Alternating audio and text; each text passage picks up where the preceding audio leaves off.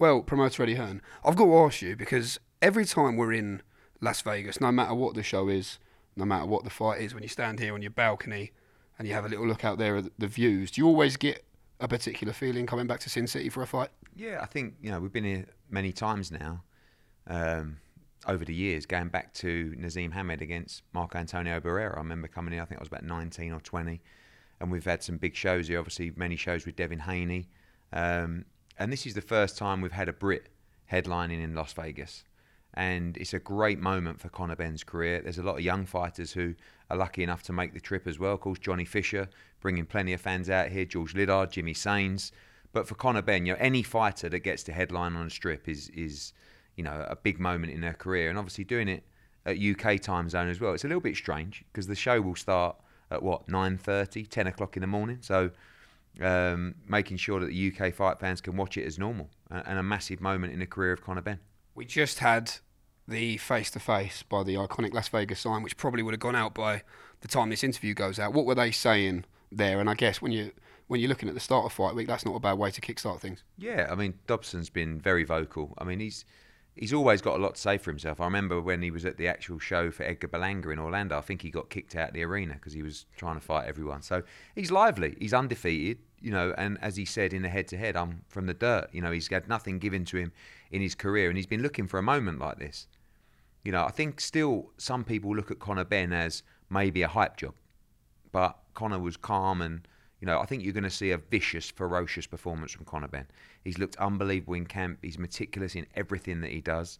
Um, and it's statement time. You know, we know there's talk of the big fights. This is a, a good, solid test to give him activity, but he must be rolling through guys like Peter Dobson. He's got to go in there and annihilate him and make a big statement if he's going to mention those guys. And those guys are coming, those guys are there. Those fights will get made, whether it's April or May, it will be next. But he's got the job to do on Saturday and he needs to do it in style. Do you expect him to do that? Is that what you, like as Conor's been saying, he'll make this fight look how it's supposed to look based on what you just said there? Is that how you expect him truly to win this fight? Do you know what? Conor can have all the game plans in the world. He is pound for pound one of the most exciting, ferocious fighters on the planet. He lets his hands go at every opportunity. His hand speed is phenomenal. He's punching harder than ever.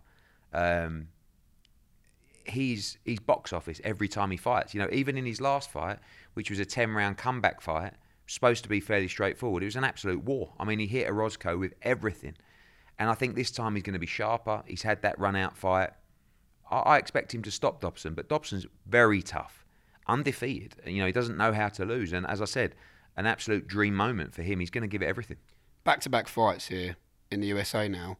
Do you believe, Eddie, this year we will see a return to the UK for Conor Benn? Well, I hope so. I mean, right now, the UK is the only place where Conor Benn can't fight under the British Boxing Board of Control. You see every commission in the world allowing Conor Benn to fight because he's no longer suspended. You know, I've said it a million times. He was cleared by UKAD and therefore cleared by the British Boxing Board of Control you know, there's a battle of egos, if you like, and of course they are looking to appeal, which I think happens sometime in February. Hopefully, when that's over and Conor Benn wins that, we can just resume as normal. You know, we're dying out for a big fight in the UK. The UK needs a big fight. Um, sooner or later, it's going to be what two years, you know, coming up since since those, those last fights of his, and you know, he's been through a lot. He's been through various different procedures, of which both times been cleared he's done everything that's been asked of him. So, like I said, it's frustrating that he can box in Las Vegas, um, in Florida, in Texas, in New York, anywhere in the world, but not in his home country. And hopefully, once this is resolved, we can we can crack on and make the mega fights. You know, I can make a mega fight for Conor Benn like that in the UK. And if we can't, we're going to make it here. So this is a nice fight for him to break into that market, get some US eyeballs as well. Um, and everyone seems to call his name as well as everyone, of him calling everyone else's name. So our job is to make a big fight for him next. But I want the activity, and you know, we had five weeks to make this fight after the Eubank mess. We got it. He's headlining. He's out. He's getting paid. The next one must be a big one. If you were to make one of those fights in the UK, what, what names do you believe you could make easy enough? People are probably bored about me talking about Eubank, um, but still baffles me that Chris Eubank didn't take that fight. A guy who's two divisions lower than him, a, payday two or three times bigger than he can get anywhere else in the world. you know, I, I never say a fighter's ducking or he's scared, but it just doesn't make sense. Away from Chris Eubank Jr., Kell Brook, Liam Smith, two fights that I love in the UK, but also the ability to bring a US name over. He honestly, Conor will fight anyone. You know, he talks about Crawford, he talks about Boots. Listen, they're two, in my opinion, two of the top five pound for pound fighters in the world. But he wants it, you know, and he wants to test himself against the very best. Do you think we will see Chris Eubank Jr. against Kell Brook? Uh, um, talks ongoing for that one, it seems. Doesn't make sense. You know, uh, it's a it's a manufactured fight with two guys that had no history. Eubank Benn, you've got one of the greatest rivalries in the history of British boxing coming together. Both guys making an. I mean, Eubank will make twice as much money, at least, for the Conor Benn fight than he would for for Kell Brook. What does he think? Kell Brook's an easier touch? I don't know. Because I'll tell you something now. When that bell goes on Benn Eubank, Conor Benn will unload everything on Chris Eubank. Two divisions higher. Maybe maybe he can take it. But he will go to town on him and that will be a toe to toe classic. Let's do it. Let's do it for British boxing. Remains to be seen what happens on that one. There is a few things to, to talk to yourself about. Obviously, it was it was weird in Belfast without you there, especially in the ring. Um, it, it was a little bit strange, but you were watching from Arizona. What did you think of, of some standout performances that night? Yeah, it's a great show, great atmosphere in the Ulster Hall. You know, we moved venues because we only had a couple of weeks, quite small for us, but everybody on top of each other. And, you know, when you go through the card, I- I was really impressed by Conor Walker. You know, took the fight at short notice. He'll fight anyone. Just went in with an undefeated fighter and just demolished him. Really good performance. I think there's some big fights at 147 for, for Conor. Paddy Donovan. You know, a lot of these guys who are fighting in January, they didn't get much notice, and you could see that with Paddy in terms of his physique. You could see it with his performance, but he had to dig deep. You know, he got buzzed a little bit in that round before, had to come through, and and stopped a, a very good opponent. Um, I thought Chev was brilliant. You know, I thought it was a great fight for Chev, but you've still got to go in there and make the statement, and to go away from home and just be that wrecking ball who just goes into the lion's den and just demolishes the opponent. Really good statement from Chev. And it's frustrating because we want the British title. And Isaac Chamberlain, all these fighters will fight everybody, but they're not going to let Isaac Chamberlain fight Chev. So just vacate the title and let us do our own thing. But what I'm pleased about is while they are messing around, Chev got active and he was in a proper fight with Tommy McCarthy. So, you know, I want him to fight for the British title next, get him out as soon as possible. Um, I thought um, the main event, you know, he, he's a real, real, real handful, Lewis Crocker. I think the size disparity was there to be seen, and I want to give Jose Felix another chance as well.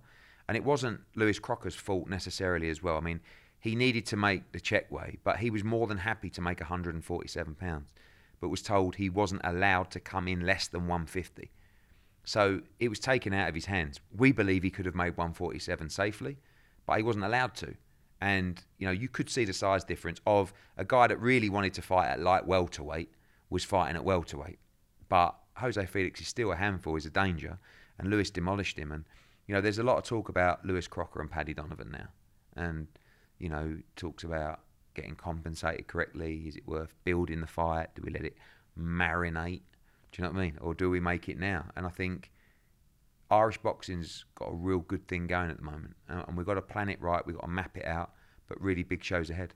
What is your verdict on that though? Because is it a fight that we should just make this year? Could it be on the undercard of Katie Taylor, whatever she does? This year, hundred percent.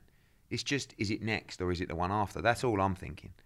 Like we have a chance here to do a real classic all Irish fight, and at the end of the day, if these guys are going to go and be special, be elite, they've got to be beating each other. You know, I think we need to. People talk about Paddy fighting in Limerick. I'd love to do it personally, whether that's a next gen, whatever it looks like.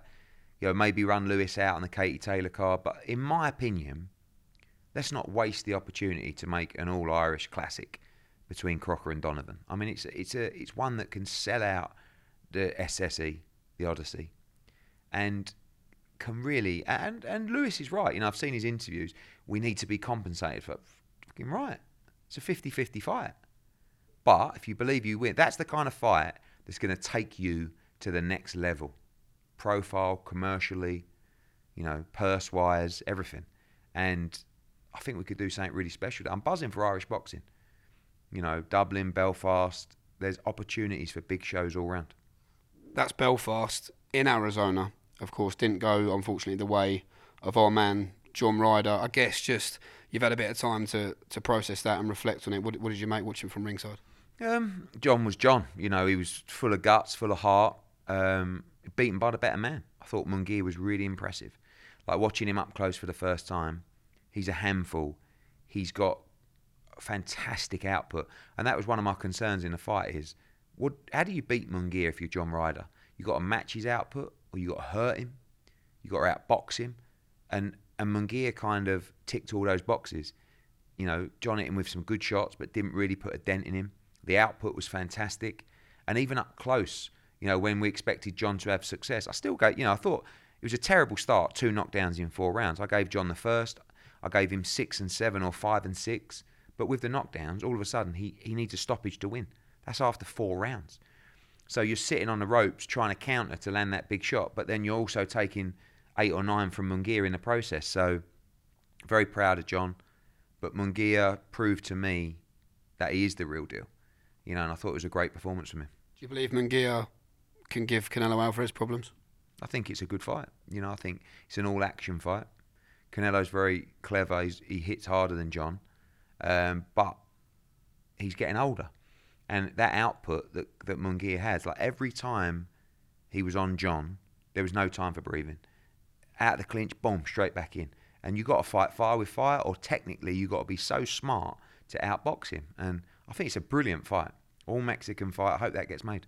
Whatever John decides to do next, ultimately that decision will only be up to him and his family. But what a servant he's been to, to British boxing over the years. Yeah, I mean, like we talked a lot after the fight, and obviously he'll make his decision soon. But what he did to turn his career around, you know, from getting beat by Nick Blackwell, from getting beat by Jack Arnfield, and you know Arnfield and Fielding, and Robbie uh, and Callum Smith and Billy Joe Saunders. There are four fights that he lost all of those on points. Like to not win at least one or two of those, if you watch them, they're all like very close decisions. And you know the Callum Smith fight, maybe he could have got the decision that night and been a world champion. Um, but from there, what he did, you know, he, he boxed in Vegas, he won the interim world title. Obviously, um, boxed Canelo Alvarez in front of 70,000 in Guadalajara, beat Zach Parker, beat Daniel Jacobs at Alexandra Palace, um, fought Jaime Munguia in front of 10,000 in Phoenix. I, look, I'll be honest with you, and I know people don't always like talking about money. I'm just so pleased he can leave the sport with a nice few quid and we've be able to pay off the mortgage, you know, have a nice house, you know, with his with his family and and continue in boxing if that's what he wants to do. But I think in, in a training capacity, I think he's going to be a brilliant trainer. Um, whether he fights again or not, he'll make that decision. But for me, he's done. He's he's overachieved in the sport, and and and could have actually achieved even more if he got a little bit of rubber to green. I remember Eddie. We sat down in your office and we talked about Ryan Garcia looking like he was going to be fighting Romero rather than Devin Haney. Those talks seems to have taken a bit of a U-turn, and is there now an April date that, that has opened up? Yeah, there's talks going on. I mean, you know, I think Ryan Garcia tried to make the Rolly fight, couldn't get made. I, th- I think he, he's back wanting the um, Ryan got, uh, the Devin Haney fight. I'm going to catch up with Devin and Bill this week, um, and I think it's just the fight to make. You know, it's the fight for DAZN, it's the fight for Devin, it's the fight for Ryan, and hopefully he can get over the line.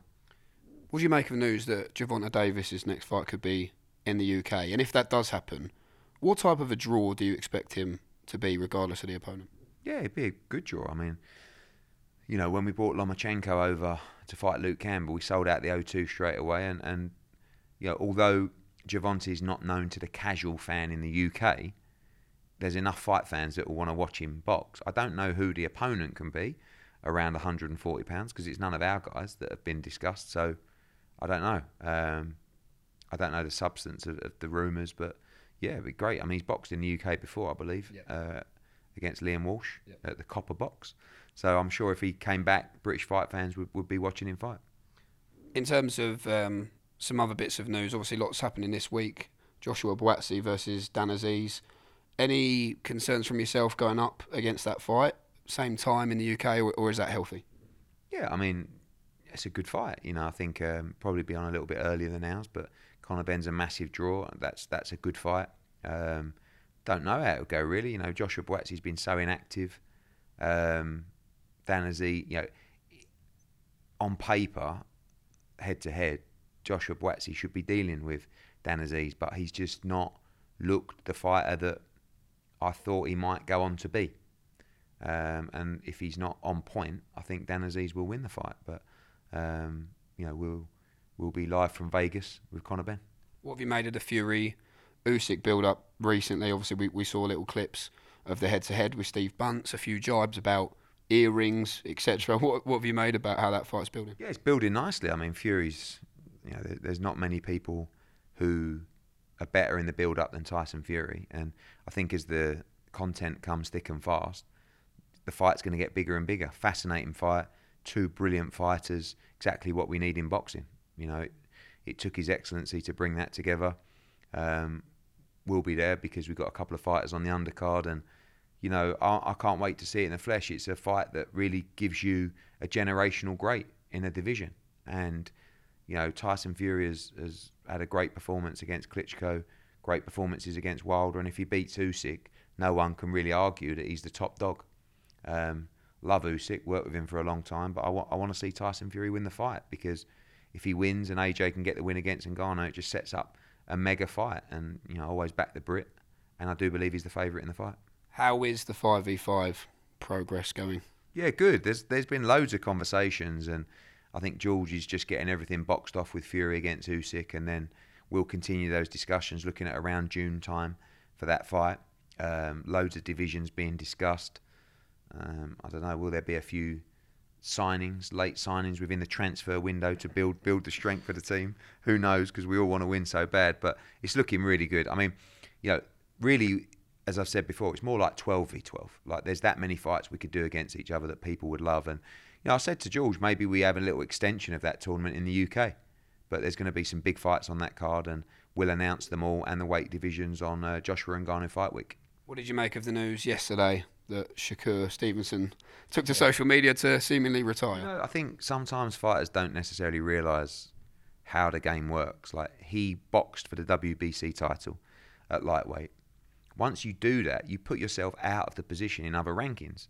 So when Navarrete moves up from uh, 130 to 135, he becomes the automatic mandatory under WBO rules. And then they just go to the next in line. So Shakur Stevenson wasn't really even in the running for the WBO title, but he would think, I should be getting that.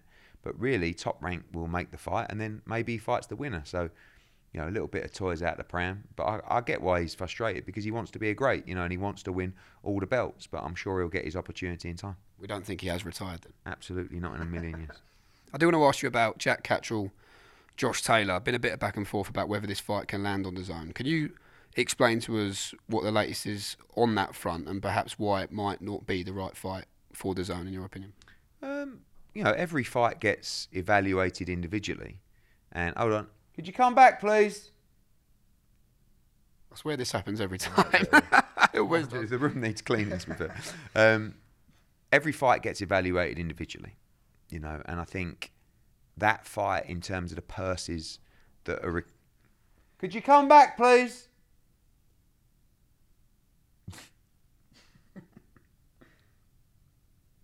Unless it's Matty.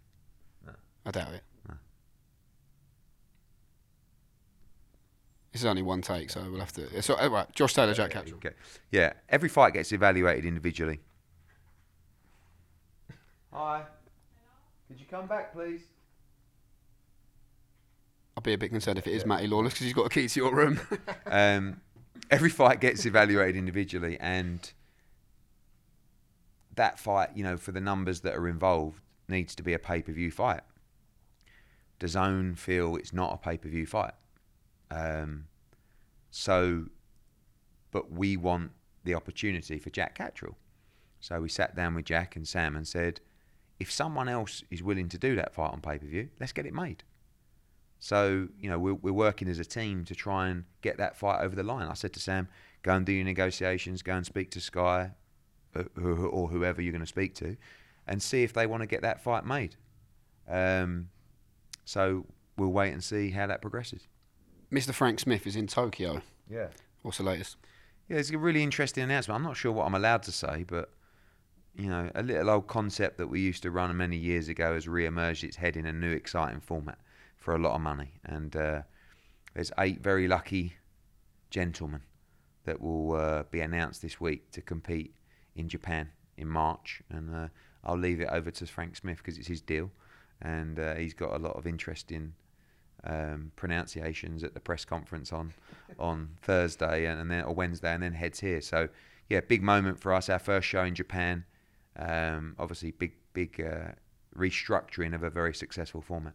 Last couple now, Ed. Katie Taylor, in terms of next moves, potential fights, are you certain it will be Chantelle next, or perhaps are there doors opening of, of different opportunities at the moment? Because it's gone a bit quiet. Yeah, no, it's only gone quiet because it's January, and you know the fight's going to take place in probably May. Um, we've made it very clear, and Katie's made it very clear she wants to fight Chantelle Cameron. Um, you know, we've got still got to negotiate it, and the numbers have got to make sense all round, particularly for Chantelle Cameron. She's done an amazing job. She won the first fight, she lost the second fight, two fight of the year contenders. It's a massive fight. Um, so we'll do everything we can to make it. We we don't. I say we don't really have a plan B. There are options, but that's quite honestly the fight we want to make. You know, we represent both fighters. They've both been incredible in the two fights. I think the third would be even better, even bigger. Um, so we'll do everything we can. And those talks, I think Katie's coming to the show this week actually here, and, and we're speaking to Chantelle's team as well to see if we can get it made. And for Leigh Wood, I know he's so desperate, isn't he, for that City Ground fight. I know we're doing everything we can in our power to make that happen. Is, what, what's the percentage sitting at right now? I don't know. I mean, look, May the 18th is the date, and I don't want to pile the pressure on Nottingham Forest, but it is on them. You know, we're ready to go. Um, it's Leigh's dream. I think it would be a very successful event for Leigh and the city and the club. But it's got to make sense for them in terms of timing, other events around it, and, and hopefully we can get the all clear. If we're not, we'll have to present another option to Leigh. But I know he feels like the only thing that's less left to tick in a box of, of Leigh Wood's career is that City ground fight. So hopefully the city and the club can make it happen. Seen a lot of rumours on social, more not just rumours, but more opinion from fans that one of the five v fives they'd love to see would be Josh Warrington versus Nick Ball. Mm. I guess hypothetically, if that happened, who could Leigh fight at City Ground? I don't know. I mean, you got Joe Cordina, looks like out on the Fury Usyk card. You know that could be a big fight up at 130, but I'd also look to do that fight for Joe in Cardiff as well. So I don't know. Like, like I said, Leigh's done done it all really. Is there a US fight in the pipeline against someone? You know, um, but City Ground is really the only thing on his mind. Nick Ball against Josh Warrington's an incredible fight. Nick Ball's fighting Rey Vargas on the Joshua uh, Ngannou undercard. And you've also got Mauricio Lara ready to come back in a big fight. And as I said to George Warren, Nick Ball against Mauricio Lara is X-rated. Um, so we'll see that there's some incredible fights to make, and you know, it's very important to us that we try and give Leigh Wood what I believe he deserves. When you look at the, the conversations you've had with Bob Arum and Oscar De La Hoya and Frank Warren, of course, boxing in a good position right now. And I guess for the, for the fans, in terms of drawing big attendances in for UK shows, could there ever be, you know, these cross collaboration events happening in the UK as well? Yeah, I think so. I mean, we, we've already spoke to George about a potential Matchroom Queensberry in the UK as an extension because there's so many fights to make. That would do really well. You know, I mentioned um, Matchroom against Golden Boy. Oscar's body language weren't great, but you know, he talks about is our stable strong enough? I mean, we have I think is it a dozen world champions across the board. I think they have three, um, but they have some great fighters. So do we. I think that's a really compelling format, and I think that works. I think the fight fans buy into the narrative.